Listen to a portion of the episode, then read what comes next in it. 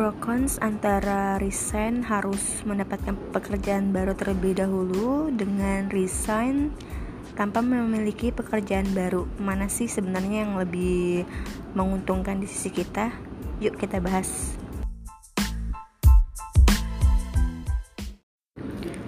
Hai hai, assalamualaikum warahmatullahi wabarakatuh. Kembali lagi bersama Ajeng di sini di podcast Yes I'm Struggling.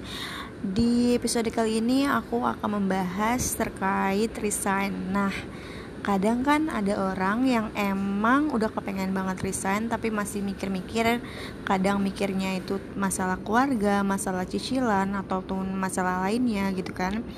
Nah, ada orang yang berani resign itu tanpa memiliki pekerjaan terlebih dahulu dan ada pula orang yang hanya berani resign ketika dia itu sudah mendapatkan pekerjaan terlebih dahulu.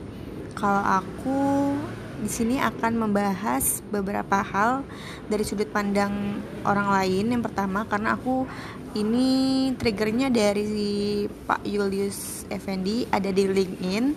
Jadi aku baca artikel beliau, beliau dari beliau pribadi tidak setuju dengan orang yang memutuskan resign sebelum dapat pekerjaan baru.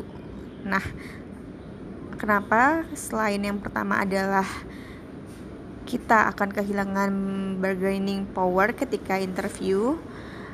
Yang kedua adalah kurang produktif dan yang ketiga adalah apabila kita sudah menikah.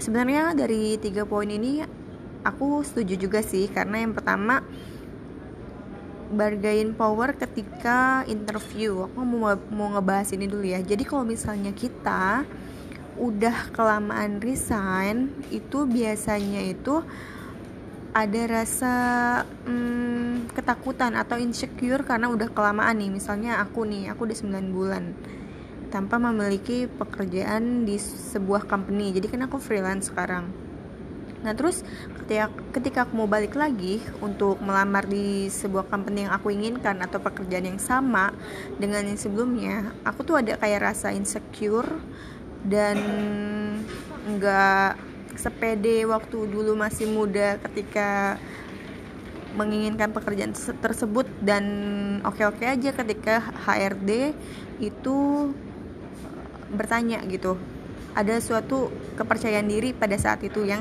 sekarang itu sudah tidak aku dapatkan. Atau lebih tepatnya sih mungkin dulu kita pede dengan skill kita tapi karena kita sudah mungkin lebih dari enam bulan tidak bekerja itu tuh akan ngerasa aduh aku masih bisa nggak ya ngelakuin itu gitu? Aku masih bisa nggak ya komunikasi dengan orang lain atau kayak gimana? Seperti itu. Nah terus yang kedua yang kedua itu kurang produktif. Ya sebenarnya sih aku ngerasain sendiri ya. Sekarang maksudnya uh, dulu kan ya harus bangun pagi jam berapa terus ke kantor jam berapa balik ke jam berapa. Lebih kayak udah ada time management sendiri kan. Walaupun sebenarnya dari sisi aku sendiri itu memang uh, memiliki time management selain yang di produce sama kantor gitu kan. Karena kan aku kan sebenarnya kerjanya lebih ke 24 jam karena namanya pemrograman atau program atau IT seperti itu nggak harus um, kerja kantoran kan. Kadang kita semalaman nggak tidur besoknya lagi juga masih kerja kayak gitu kan. Nah yang ketiga ini sebenarnya untuk posisi orang yang sudah menikah. Jadi ini contohnya sih nggak ke nggak ke aku tapi lebih ke ada beberapa teman aku misalnya ya. Mereka ini nggak um, bisa sembarangan keluar gitu misalnya mau laki-laki ataupun perempuan ya tapi terlebih untuk yang laki-laki yang mereka sendiri harus mencari nafkah untuk anak dan istrinya gitu kan. Dan untuk yang perempuan sendiri kalau misalnya dia resign dan belum mendapat pekerjaan ada hal-hal yang memang untuk kebutuhan sehari-harinya itu nggak bisa tertutupi. Kalau misalnya dia tuh sampai nganggur kayak gitu. Tapi kalau memang dari sisi si suaminya bisa menanggung semua kebutuhan sehari-hari sih itu sih masih oke okay lah buat mereka kayak gitu. Jadi mungkin ini menurut aku ya benar gitu. Tapi ya kalau misalnya ada orang yang emang punya keberanian untuk resign tanpa harus mendapatkan pekerjaan terlebih dahulu ya why not gitu kan? Orang kan masing-masing gitu ya kayak aku pun punya temen aku nggak tahu ya kenapa. Jadi gini aku waktu itu pernah posting di Instagram aku bilang aku apakah aku apakah aku adalah orang satu-satunya yang berani resign tanpa harus memiliki pekerjaan terlebih dahulu? Kalau dari sisi aku dulu berani itu karena memang secara finansial kan aku udah ya sebenarnya belum belum freedom banget sih. Cuma kalau untuk biaya satu tahun aku tanpa bekerja aku masih bisa menghidupi diri aku sendiri kayak gitu. Nah tapi temen aku ini suaminya yang malah mau resign selama satu bulan. Misalnya dia belum kerja lagi nih emang pengen satu bulan aja di rumah pengen ngerjain yang lain. Aku kalau yang ini sih masih agak-agak mikir sih ya maksudnya loh itu kan suami gitu seorang suami nggak mungkin cuma diem-diem aja di rumah ngapain istri anaknya mau dikasih makan apa? Apalagi mereka punya bayi. Aku tuh tuh mikirnya kayak gitu. Cuma balik lagi sih kalau misalnya si istrinya ikhlas dan emang mereka punya tabungan ya ya why not gitu kan? Maksudnya ya udah kayak gitu.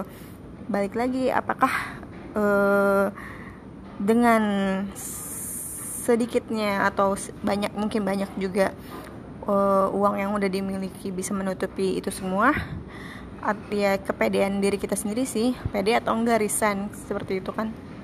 Nah terus aku mau cerita untuk um, diri aku sendiri. Karena kemarin kan aku memang resign itu apa namanya belum dapat pekerjaan ya. Ini ini adalah kali kedua aku resign tanpa memiliki pekerjaan terlebih dahulu. Jadi aku tuh udah pernah merasakan dua kali nih. Yang pertama memang aku pernah resign tapi udah memiliki pekerjaan dan yang kedua aku resign um, tanpa memiliki pekerjaan. Dua-duanya itu semua itu udah aku pikirkan matang-matang ya. Untuk yang belum mendapatkan pekerjaan sebelum aku resign itu aku melakukannya sudah dua kali. Waktu aku umur 23 tahun dan umur aku kemarin pada saat umur 28 tahun. Ada banget perbedaan yang benar-benar berasa ketika aku resign yang pada saat waktu muda sama aku resign pada saat aku umur segini gitu kan. Apa coba kebayang dong ya waktu aku muda aku masih pede aku masih punya um, baru maksudnya itu kan umur 23 ya baru lulus kuliah ya beberapa tahun gitu ya masih masih pede dengan skill yang dipunya walaupun belum begitu banyak gitu. Dan uh, waalaikumsalam. Dan uh, apa namanya um, aduh tadi ada yang lewat jadi aku lupa mau ngomong apa ya. Uh, jadi aku tuh dulu mikirnya bukan dulu aja sih dari dulu sampai sekarang mikirnya adalah resign tanpa memiliki pekerjaan terlebih dahulu itu terjadi karena aku saking percayanya bahwa rezeki itu tidak hanya berupa gaji di perusahaan yang aku tinggalkan gitu. Jadi rezeki itu bisa di mana aja gitu. Apalagi kalau misalnya kita tuh udah experience gitu udah pernah ngelakuin ini A B C D. Nah itu kalau misalnya kita keluar dari perusahaan ya pasti kita bisa melakukan hal yang lain. Kayak misalnya kita mungkin kita adalah seorang spesialis misalnya IT gitu. Aku lebih ke IT terus lebih ke manajemen segala macam. Tapi kan di samping itu aku sempat um, sempat mempelajari hal yang lain kayak misalnya mempelajari psikologi terus mempelajari uh, manajemen bisnis segala macam kayak gitu kan. Jadi pada saat keluar aku tuh nggak hanya terpaut sama masalah IT aja kayak gitu. Jadi aku bisa mengerjakan yang lain. Itu dia selain aku pede. Allah akan memberikan rezeki aku pede. Aku bisa survive tanpa bekerja di perusahaan. Nah balik lagi tadi aku udah bilang pertama kali aku lakukan adalah pada saat 23 tahun. Dan itu impactnya itu nggak terlalu besar karena pada saat itu aku bisa bekerja lagi walaupun waktu itu aku perpindahan dari Bandung ke Jakarta itu ya gajinya sama aja. Cuma kan namanya inflasi terus um, biaya hidup Bandung Jakarta itu kan berbeda-beda ya. Nah di situ aku masih ngerasa biasa aja gitu kan.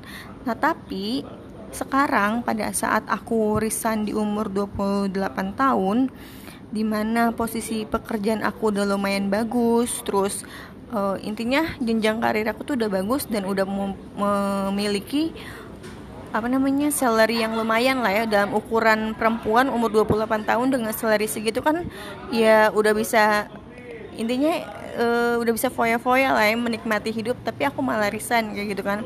Nah terus ketika ya tadi aku udah ceritain di awal ketika mau mencoba bekerja kembali ada kemungkinan gaji itu bakalan downgrade dan itu ada rasa insecure maksudnya gimana? Uh, ya ampun masa aku mau sama sama kayak orang yang baru gitu kan? Atau aku ada rasa-rasa nggak mau disamain sama anak zaman now gitu kan gajinya gitu. Nah terus uh, tapi ada rasa insecure juga. Ini udah kelamaan udah kelamaan apa nggak bekerja di company apakah aku bisa uh, adaptasi lagi sama anak-anak Gen Z kayak gitu kan? Maksudnya secara terakhir kali aku kerja aku tuh nggak bisa nggak bisa beradaptasi dengan mereka. Kenapa? Karena uh, walaupun posisi aku di atas mereka tapi mereka tuh agak-agak sulit diatur. Jadi aku tuh takut kalau ketika aku kerja lagi di perusahaan dan uh, organisasinya terlalu besar dan aku ketemu sama si Gen Z ini aku tuh bakalan ngerasain yang sama kayak yang lalu. Nah itu yang sekarang lagi sebenarnya dipikirkan dan lagi di um, gimana ya di ini ulang lah.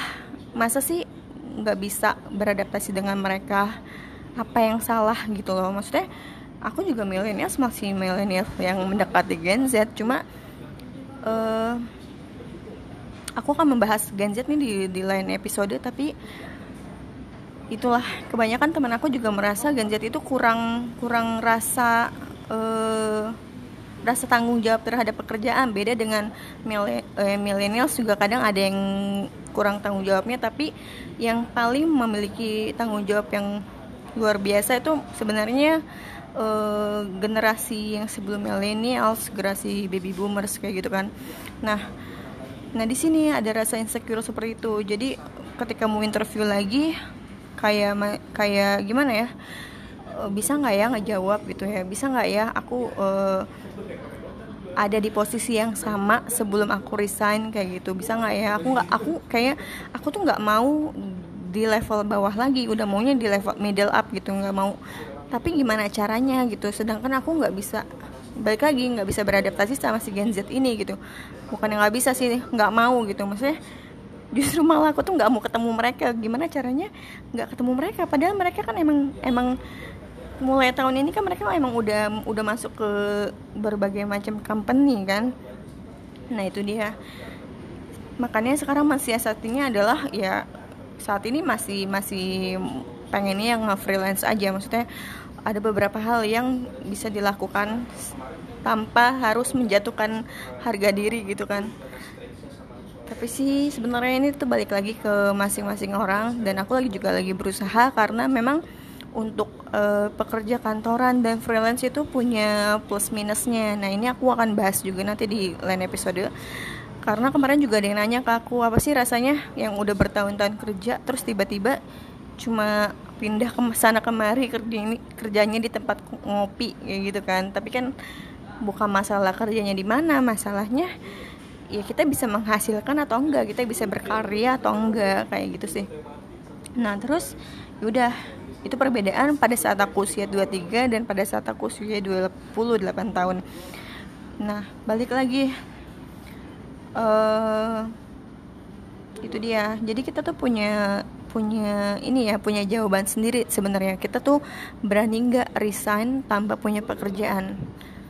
Kalau dari aku sebenarnya uh, aku ngerasa ini antara salah dan benar benar ya karena uh, aku nggak masalah secara finansial karena memang aku kan bekerja udah lama jadi maksudnya aku masih bisa uh, pakai uang aku uh, lebih ke dana darurat sama ya beberapa tabungan aku udah aku ambil dan sebenarnya ini lebih ke lebih ke gaya hidup ya. Ketika aku kerja kantoran terus yang ketemunya sama sales sales yang fancy kayak gitu kan.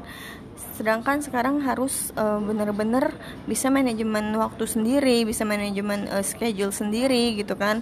Nah terus kita um, nanti ke mana-mana pakai kos sendiri gitu kan. Apalagi untuk yang freelance itu kan nggak ada insurance kayak gitu kan. Maksudnya itu juga bayarnya sendiri. Nah udah semua semuanya sendiri kalian yang uh, udah enak di perusahaan apakah akan mau merasakan seperti itu? Terus uh, apakah um, tabungan kalian atau dana darurat kalian tuh udah mencukupi.